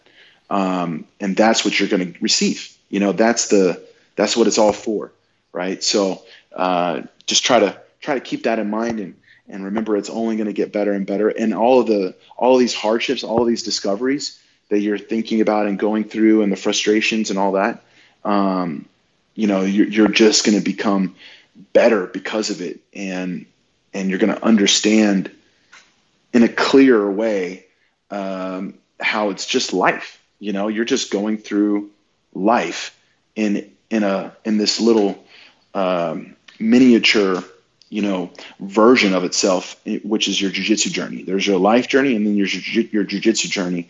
And it's, it's the same. You know you're going to have ups and downs in regular life. You're going to want to compare yourself to others. You're going to see what people are doing on social media or the you know you drive by a neighborhood and you want that and you see that or you compare yourself. Why does he have that? I don't have that. You know all these things. But that's not you. You have what you have. And um, and you know it, like all these things that you learn on the mats will help you in life and it only gets better. So just keep that in mind. Uh, that of really sort of blew me away because I've always kind of given the the deeper meaning of jiu-jitsu a kind of lip service, but when you put it like that, you know, it kind of really hit home of I think sometimes we get so wrapped up in learning the techniques or, you know, who tapped who in a roll and does it question our masculinity if we get beaten by a smaller person and all this kind of stuff. We forget, like you're saying, it's the, the journey of it. It's not just the actual or who's better and who or the ta- the belts and stuff. And I got so wrapped up into people getting their blue belts before me, who I thought I was better than, for, forgetting it. Was I a better version of myself? What was I getting the benefits from jiu-jitsu? I mean, you talked earlier about you know coaching people and telling them that you know they had to become the best version of themselves. What else, in addition to training and turning up and competing, etc., do you want your students to be doing? You know, do you have philosophies on diet? Do you have attitudes towards like visualization training, meditation? what else do you think you know the best quality students should be doing in addition to coming to class? Well, um, you know, when you train, you're naturally you're working on your your technique, you know, and your your your physical abilities. Um, but then there's the mental, the mindset, the the you know everything you touch on, sort of the the mind mind and spirit, you know that uh, that I believe needs daily work as well. Um, you know, so we have we have our mind, body, spirit, and our actual craft that that we need to dedicate our lives to. Um, and and once again, always trying to be better, always trying to learn um, and feed positivity to. You know, we give our bodies good food, um, we recover. You know, we walk, we sleep, we move, we breathe. Um, all these things. Um, you know, we work on our on our craft. We learn our technique. We work to improve our technique. Blah blah blah blah. Um, and so, and then I, for me, I think that the mind and the spirit um, is so closely. When you have this martial arts mi- mindset or martial arts upbringing, you can see how closely they're tied together. Uh, but a lot of people don't train with a martial arts mindset, a martial artist mindset. Um, they train for sport, uh, so to speak, like the competitors. They maybe don't dive so deep um, into some of these other things because of just the the intrigue or the you know uh, of of winning, right? Um, and winning at all costs. And so maybe the the mind and the spirit can get a little little off. Uh, like you see it a lot in MMA, right? Like there's fighters, but then there's martial artists. Um, and uh, you know, a lot of times people don't even train when they don't have a fight. You know, but a, a real martial artist is going to be constantly working to improve and train year round, all the time. But uh, you know, I encourage my students and everybody to take time to to work on these other things, meditate, visualize. Um, you know, that that's things that those are things that you can do inside of your your walks, you know, uh, or your recovery, your yoga, your your your breathing practice, um, you know, and really just have a a deep connection to uh, what you're doing everything for right? Uh, I think that comes with meditation. Um, you know, understanding better who you are and your purpose, your motivations, um, how to become the best version of yourself. You know, I think these things are a part of that. So, uh, of course, feeding yourself well um, for physical, and then feeding your mind well. You know, so if it's reading books or uh, you know just putting good material like inspirational stuff that you can find on YouTube or documentaries, um, you know, anything like that that that that motivates you. Um, I think it's it's important to kind of put that in there uh, as much as you can. Um, maybe it's actually writing yourself. You know, I've I've kind of discovered some things um, recently uh, inside this quarantine. It's pushed me to to get a couple projects off the ground. Uh, one of which was or is a, a book, and um, and so going off of what I've been saying, you know, taking all these lessons of my journey and sharing them and giving back and trying to teach and make an impact and all that. Um, my sort of meditation and reflection and and all of that has been tied to writing recently. Um, and uh, working on my book. Uh, and part of that has been trying, anytime someone asks me for a podcast like you have, I try to make it happen. Whereas the old me, the pre quarantine me, um, wouldn't always say yes. I just, man, I'm too busy. sorry. Um, but now I'm trying to say yes so I can put this out there and I get better at it and I say it better and I understand more uh, because this is what I'm writing about, you know. Um, and so this is a form of meditation for me. And now I have a, everything I've talked about today on this podcast. I'm going to take it right into my classes tonight, and I'm going to share it, and I'm I just have that vibe now. You know, I'm in a good vibe, um, and that's what I'm doing. You know, so everyone's different. Uh, you know, just find your find what you love to do and what works for you. Uh, and maybe sharing things with your family. Um, you know, the way that you spend time with your your children or whatever um, could be a form of meditation. Could be a form of of you know breathing and um, a form of discovery as well, right? Seeing seeing a little mini you. um, but uh, you know, I, th- that's what I think. I just mind, body, spirit, um, and of course our craft. It all deserves attention every day, and uh, and how you can get everyone else involved. Um, and you know, uh, some of that or all of it is uh, is going to make it even better. See, it's like this is why I love this podcast because I get to speak to guys like you who not only give amazing answers like that. It's like you've completely changed my approach to jiu-jitsu. You've kind of opened my eyes to the benefits of it again and made me realize, you know, why I fell in love with it. And I know that there's going to be so many people who are going to be going through this as well, who are going through COVID 19, who are missing jiu jitsu for what it gave them. Not so much just learning to choke people out, but it's the the brotherhood, it's the you know, it's the chance to become physical again or to have a laugh, to kind of to discover the joy of competing with friends and you know all of that kind of thing and i think that's why we're all missing it. What do you want the the evolution of your academy to be now? You know like what do you want your legacy to be? And is there something that you're the most proud of out of everything you've done? Because you've done some amazing things but what are you most proud of? What would you love to have written on your tombstone you know when you've passed? Oh um man i don't know i, I think because you've had an amazing story. I i, I think uh, it comes down to just trying to inspire people. Um, you know that's my favorite thing about teaching.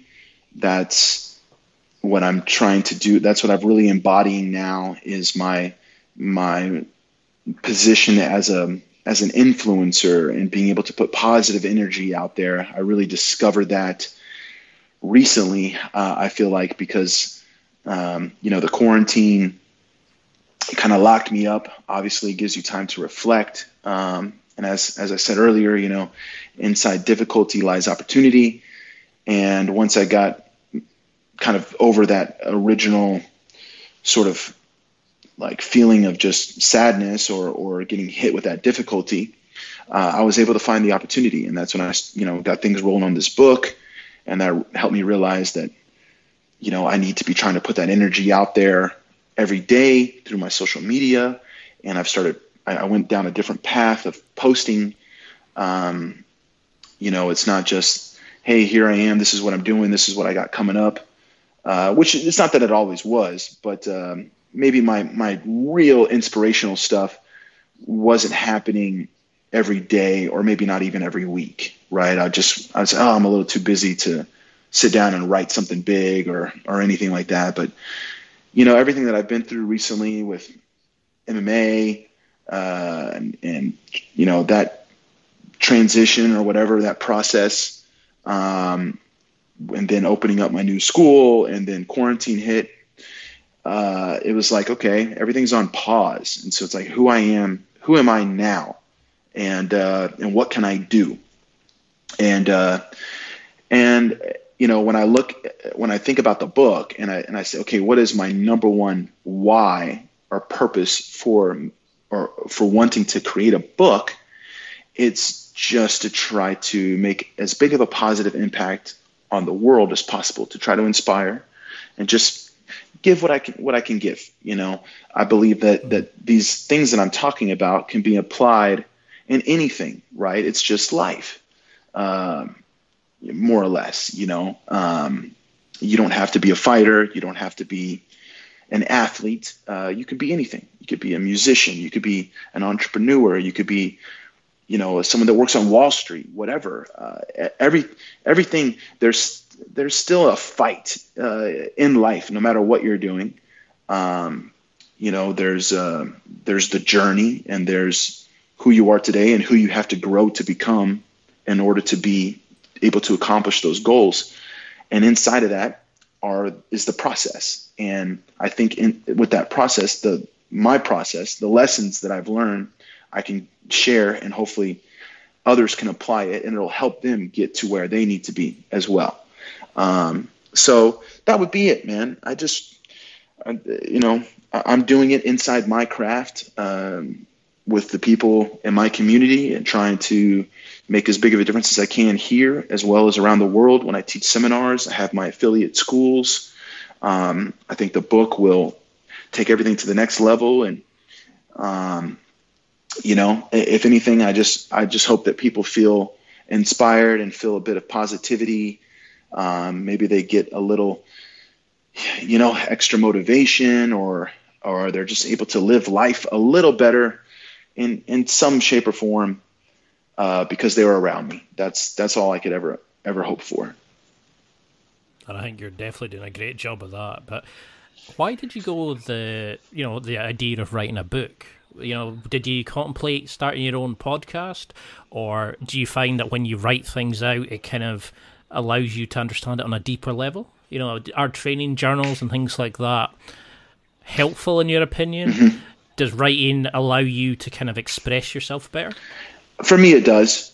Um, I, I, I, like to write, uh, sort of. How, how, do I put it? I like to reflect um, and then take notes. I guess I would say. Um, I have stacks of notebooks um, from my my years coming up. Um, you know, trying to learn and study jujitsu and um, write down my goals and my focuses and I never wanted to forget anything either. I hate feeling like I forgot something that could help me, you know? Um, and so I'd, I would write down everything, every possible technique, every game, everything that I ran into that I didn't know, I would write it down.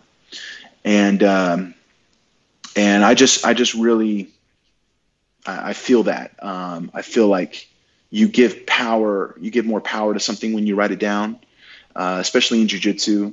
It helps you remember.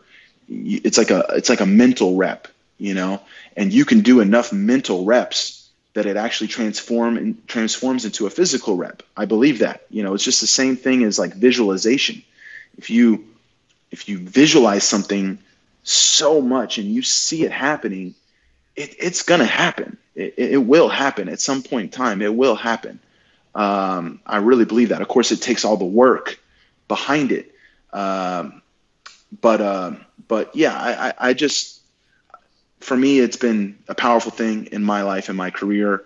Um, and so, like I said, I reflect. I think about the journey. I think about the moments, the lessons, and I just basically take notes on it. And um, and I've been writing and I've making bigger. I've been turning that into social media stuff. I've been making videos, trying to talk about things like that on social media uh, and just put that energy out there for everybody. Um, but that's been my therapy. You know, that's been what I w- that was what I was doing to stay strong, stay motivated, and stay productive in this in this difficult time. Um, and it actually made me work more than what I would normally. And I've just been so positive, just so positive because I felt like I was doing what I should do you know, it was like destiny. It was like, okay, if, if this didn't happen, I would still be doing my traveling. I would have been competing a bunch in jujitsu and um, I probably wouldn't have started the book yet, you know, but now it's like, okay, what's my opportunity? It's to get this book going. And then inside of that, I found a new me. And now I, I love to teach even more. I, I'm not, I'm more open with talking and sharing things. Um, and you know, if it wasn't for that, I probably wouldn't be on this podcast right now. So everything, everything is is for a reason, you know. And uh, and that was my quarantine purpose, so to speak. Was like, okay, I've, I've thought about it, I've talked about it long enough. Let's start it. It's, it's book time. I love that the the fact that you know it's, again it's like going back to what you said was inside every adversity, there's an opportunity to grow and develop and learn about yourself. And is that what you want everybody going back to jiu-jitsu? You know how because we're reopening a lot of places now. Do you want people who are going back to the mats to realise that it's a chance to grow and develop and because this time is it's almost like the world has stopped to give everybody a chance to learn about themselves. You know, we've learned so much about what's possible for our jobs and what's important in life and who we should be looking to as, you know, sort of heroes in our societies and things like that. But what would you want people who are going back to jiu-jitsu or going back to MMA, etc., to start remembering and thinking about life and how they act from now on after this COVID? Uh, well, definitely. I mean, come back with a with a huge sense of, of, of gratitude. You know, uh, as as we all know, I mean, it could be taken away. Anything could be taken away. Um, and the the fortunate thing with this is that no one got hurt. I mean, as far as injured, right? Uh, usually, people will get the realization of like, oh, I need to be grateful. Um, I can't take it for granted when they have an injury right? You get a knee injury or something like that, a bad injury, and you're out for six months or two months, three months, whatever it is. You're like, oh, and then you have a an extra gratification, you know, or a sense of gratitude for your health. And when you come back, you're just like, oh man, oh, I miss this. I love this. This is so important to me. And ah, and you just appreciate it more. Um, and so everyone should be thankful that you know they didn't lose it because they were injured. Um, and they're coming back and you know it's not because they were hurt but they should still have that feeling of all right it can be taken away. Life can happen. The world can change. Um, you know i want to really show love and appreciation to the art and to my training partners my teammates um, my, my teachers and everyone that is helping helping me become the best version of myself through jujitsu or martial arts. You know, uh, just don't take him for granted. And uh, and if anyone was hurt, hey, what better time to get hurt because everything was closed anyways. So um, you know, yeah. um, but uh, yeah, and, and try to keep keep that purity, right? Don't come back and then it's just like okay uh, wins and losses, right? It's not, don't train. No one's, there's really hardly any events out there, right? Uh, unless you're uh, on a, on a higher level of being able to compete professionally, maybe you get some super fights or something like that, you know, uh, in jujitsu. Okay. Um, and, uh, you know, so for the most part, no one's really getting ready to compete. Okay. And so if they're training, when they come back to train, they're training just to learn, just to get better. And so, and then at the same time, don't if you get to roll, don't oh I got to go go crazy to get some submissions and make up for lost time and feel like I'm the best again or I'm better than everyone in the room and and just go crazy and train super hard and blah blah blah blah and, and every round is is a match. You know, it's not a match, right? It's just learning um, you know, so to take that sense of gratitude and bring it into your training, it's like, okay, uh, of course, I'm going to try to submit this person when you're rolling with them or whatever, but that's not what it's about. You know, it's just learning and growing and and uh, you know sharing something with with your friends and and these people that are a part of your life that you haven't seen for a couple months or more now. You know, and you miss them right? And uh, and so I'd like to see everyone smiling, everyone, you know, just feeling grateful, um, and, and training for the purity of just learning and getting better, not trying to tap out everybody. Of course, or, you know what I mean. If that makes sense, of course you want to achieve your movements, but uh, but a lot of times that's that's all all that matters. you know, uh, when you're in your car and you're driving home from training, that's all you think about is, oh, I tapped this person or they tapped me or blah, blah, blah, blah. Not just, man, I'm so happy I trained tonight. You know, that's not always on your mind. And now I hope everyone feels that way. Um, and uh, yeah, they just make the most of it, um, be grateful, and enjoy. Focus on learning. Focus on getting better. Don't focus on taps or or tournaments. None of that matters.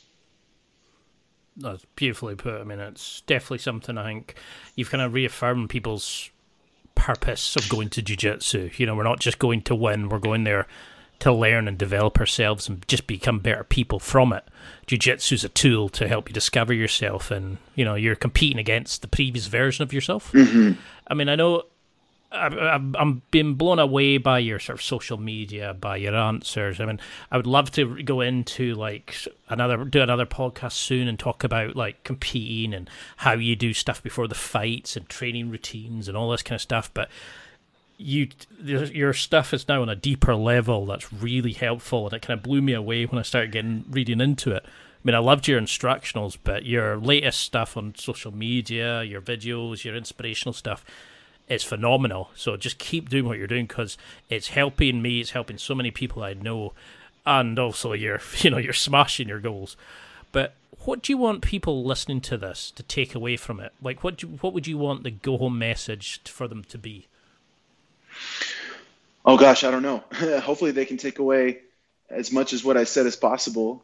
Um, yeah, I mean. Uh, there, it's difficult to sum up. Yeah, there, there's there's a lot. Um, you know, it, your your routine and how you work on you know your mind, body, spirit. Dedicate yourself to your craft every day. Stay positive. Be grateful. Just never quit. Um, I mean, that was the last thing I would. If I if I would have to say one thing, it would be that. Like, stay strong, guys. Don't give up. Don't give up. Um, you know, it, like I don't know. That's just that's it, man. If you don't quit and you and you keep going forward with everything that you have, um, no matter where you're at, you know you're going to get better, and that's all that matters. If you get better, you're getting closer to the next step, uh, the next goal, and then there's going to be another one, and then there's going to be another one, and another one. So, you know, um, it, sometimes we think, oh, if we get here, we'll be happy or that'll be it, you know. Um, but that's that's not the case. Uh, we're, we're going to just keep trying to get better forever. Um, so it's not about getting to there or here or whatever.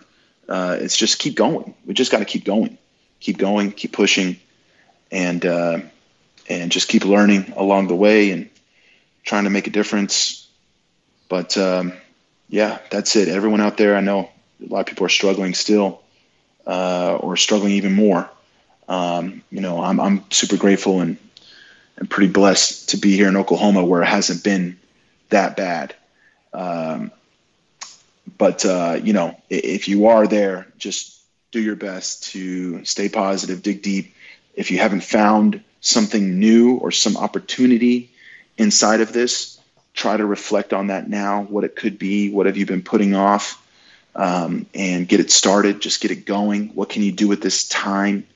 Uh, you know, because later on you're going to be looking back on it and and and wish you did have this time again. You know, um, and so what can you do with it to make the most of it?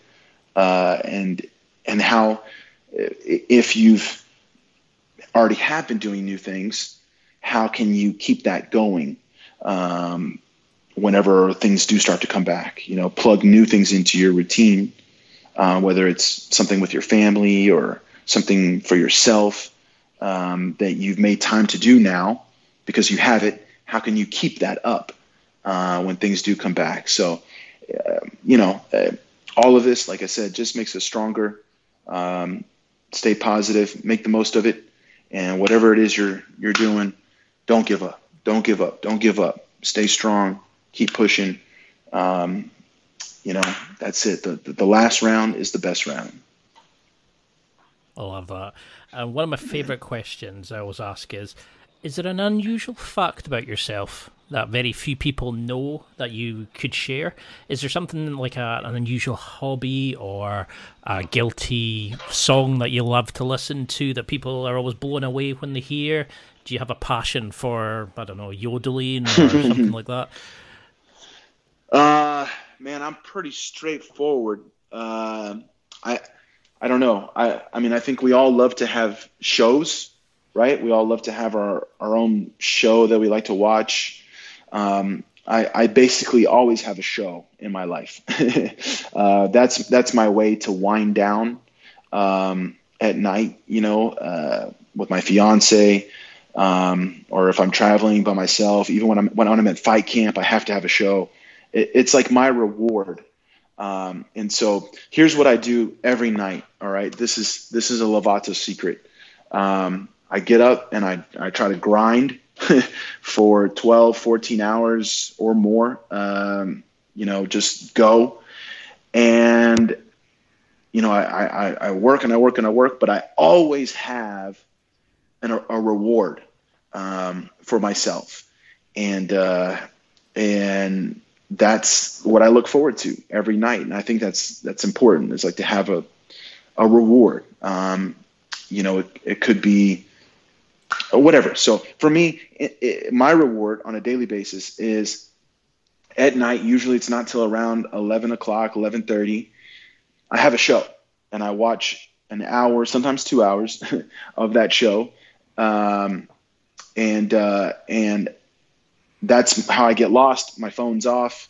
I watch the show. I enjoy the show, whatever the show may be. I've seen so many shows. I, like I said, I always have a show, and then I, I treat myself. Um, and so when I'm eating healthy, uh, I'll either make a smoothie, uh, so like a healthy smoothie, but I put you know fruit and honey and cacao nibs and all these tasty things um, inside of it, so it's like delicious. Or I, I make a Greek yogurt bowl, um, and so I have a Greek yogurt bowl with uh, you know granolas and, and nuts and um, berries honey, coconut chips. I'll, I'll, have like six or seven different ingredients. It's like a, it'll, it'll be like a thirty dollar bowl of granola, you know, uh, uh, because of everything that I put in it. Um, and that's my reward. And I literally look forward to that every day, watching a show and having a reward, uh, which is some sort of food. And when I'm cheating and I'm eating bad uh, after a fight or something like that, or if I'm just, if I have whatever, I have time then it'll be something worse, uh, like ice cream. But uh, you know, I, I love that. That's that's what I do. Um, a smoothie or a Greek yogurt bowl, basically every single day, and every single day. There are a couple days every now and then where I just get too tired. I'm just like, all right, I'm passing out. But for the most part, I always watch at least one episode um, with uh, with my fiance of whatever show we're into at that time. And is there any that you're willing to admit to just now? Have you seen Peaky Blinders, oh, yeah. Narcos? All of it, all of it, all of it. All of it. Uh, Ozarks, Money Heist. I've done it all. Right now, we're in Shameless. Uh, I never watched Shameless, but I always heard great things about it. And we're we're like right in the middle of the fourth season, um, and there's nine total. So that was something we started like uh, in the middle of quarantine, and we're still working our way through. Um, but yeah, Peaky Blinders, amazing, one of the best shows ever. Um, you know, there's so many good ones. I highly recommend Money Heist and Ozarks. Both of those had new seasons come out during uh, quarantine. Um, I also watched The Last Dance. I'm a huge Michael Jordan fan. Um, the Last Dance was amazing. Another documentary that came out during quarantine. But yeah, I love I love to have a show. I always must have a show. And have you got to a point where one of you watches episodes ahead of the other person or watches it without the other person? A lot of couples just now are falling out on the fact like their partner cheats on them by watching a show or you know a couple more episodes, and I always find that really funny. But I see it everywhere. Yeah. Like f- friends are moaning at each other on Facebook and all this kind of stuff. But I mean, yeah, that, that, that that's know, a real thing. That is a real thing for sure. Fortunately, um, so my girlfriend, she's Colombian, and so, or my fiance, she's Colombian, and she loves to have her own little Spanish show. Um, and so, if one of us aren't around each other, we also kind of have our own individual shows uh, that we'll do. Now, she'll she'll watch her, her Colombian or, or her Spanish show, and I'll usually just end up watching fights or jiu-jitsu matches or whatever in, in case we're not around each other. Um, but uh, but no, it's pretty it's pretty it's pretty real. Uh, neither one of us are allowed to watch our together show without without the other other person there. Um, however, there has been times where we were on where I was out of town for fight camps and things like that, and I would tell her, "Hey, look, I'm watching the episode tonight," and she would watch it too without me, and then we would talk about it. So you you got to be on the same schedule for sure, though. That's 100 percent. Or have your own little individual show on the side. Um, but yeah, yeah, that that that's a that's a real thing because uh, yeah, you when you're committed, you you don't want the other person to know before you, and it's like, hey, I thought we were together on. The, yeah, yeah. I mean, have you seen like um, the Punisher, for example? Yes. What's your take on when you see jujitsu in you know TV shows like that? I mean, I know there's a lot of guns and things like John Wick and that. Do you find that you can enjoy the action scenes as much as possible, or uh, do you find yourself kind of looking, going, "Oh no, that's not how I do an armbar," or you know, that's not realistic, or how, what's your kind of take on the way jiu-jitsu has now become more mainstream and cool in a way? You know, like all these celebrities are doing it now. Oh, I like it. I love it. Uh, I love to see that it's gone that far and that so many, you know, celebrities and actors um, are fans of jiu-jitsu and mixed martial arts, and and they're trying to bring more legitimate, you know, fight scenes uh, and moves to the to the big screen. Um, I love it. Uh, in fact, I would love to be a part of it. That's what I think. I think about how much I would love to to teach some of these people and, and share my passion with with them and and uh, and maybe create a fight scene or be a bad guy in there sometime. That would be pretty pretty awesome. So um, we'll see what happens down the road, but um, I love it. I, I, I love to see it.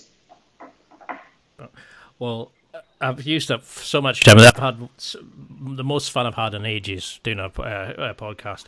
I cannot thank you enough for coming on because it's been an absolute joy. We definitely got to do a round two at some point. But for those listening, you know, how can they find out more about you? Keep in touch, come and train with you, find out more about the book mm-hmm. and that sort of thing. Uh, well, everyone can follow me uh, on social media pretty easily. Uh, my Instagram is Lovato Junior BJJ, so it's L O V A T O J R BJJ. Uh, and you can find me on Facebook, facebook.com slash Lovato Junior BJJ, the, just the same, Twitter, Lovato Junior BJJ. Um, and uh, my school is in Oklahoma City, Oklahoma. Um, if anyone is ever coming through the middle of the country, they are more than welcome to to visit me here and join uh, a class. Um, they can find our information at okbjj.com. And um, that's about it. I mean, anything otherwise, as far as the book and um, you know seminars, events, and competitions that I do, I always post about on my social media, so it'll be there. Um, and uh, yeah, if they follow me there, they'll, they'll see they'll see it all. So uh, I just appreciate the support. If there are any jiu-jitsu people out there listening, um, I, I, made a Facebook group um, a few months ago when when everything started going down. Uh, actually just started it uh, right before quarantine hit, and then when quarantine did hit, I was like, okay, this is perfect. I've I'm, I'm going to focus on you know helping people through this group um, that are stuck at home and uh, and I did live classes there. I shared videos and talked to, to to people. So it's kind of like following me, but it's one step above, where there's a little more interaction and and things that I do. And so anybody in jiu-jitsu, martial arts, um, that would like to be in my Facebook group, they can find it by going to lovatojuniorfans.com. So L O V A T O J R fans.com, and that'll redirect them to my Facebook group.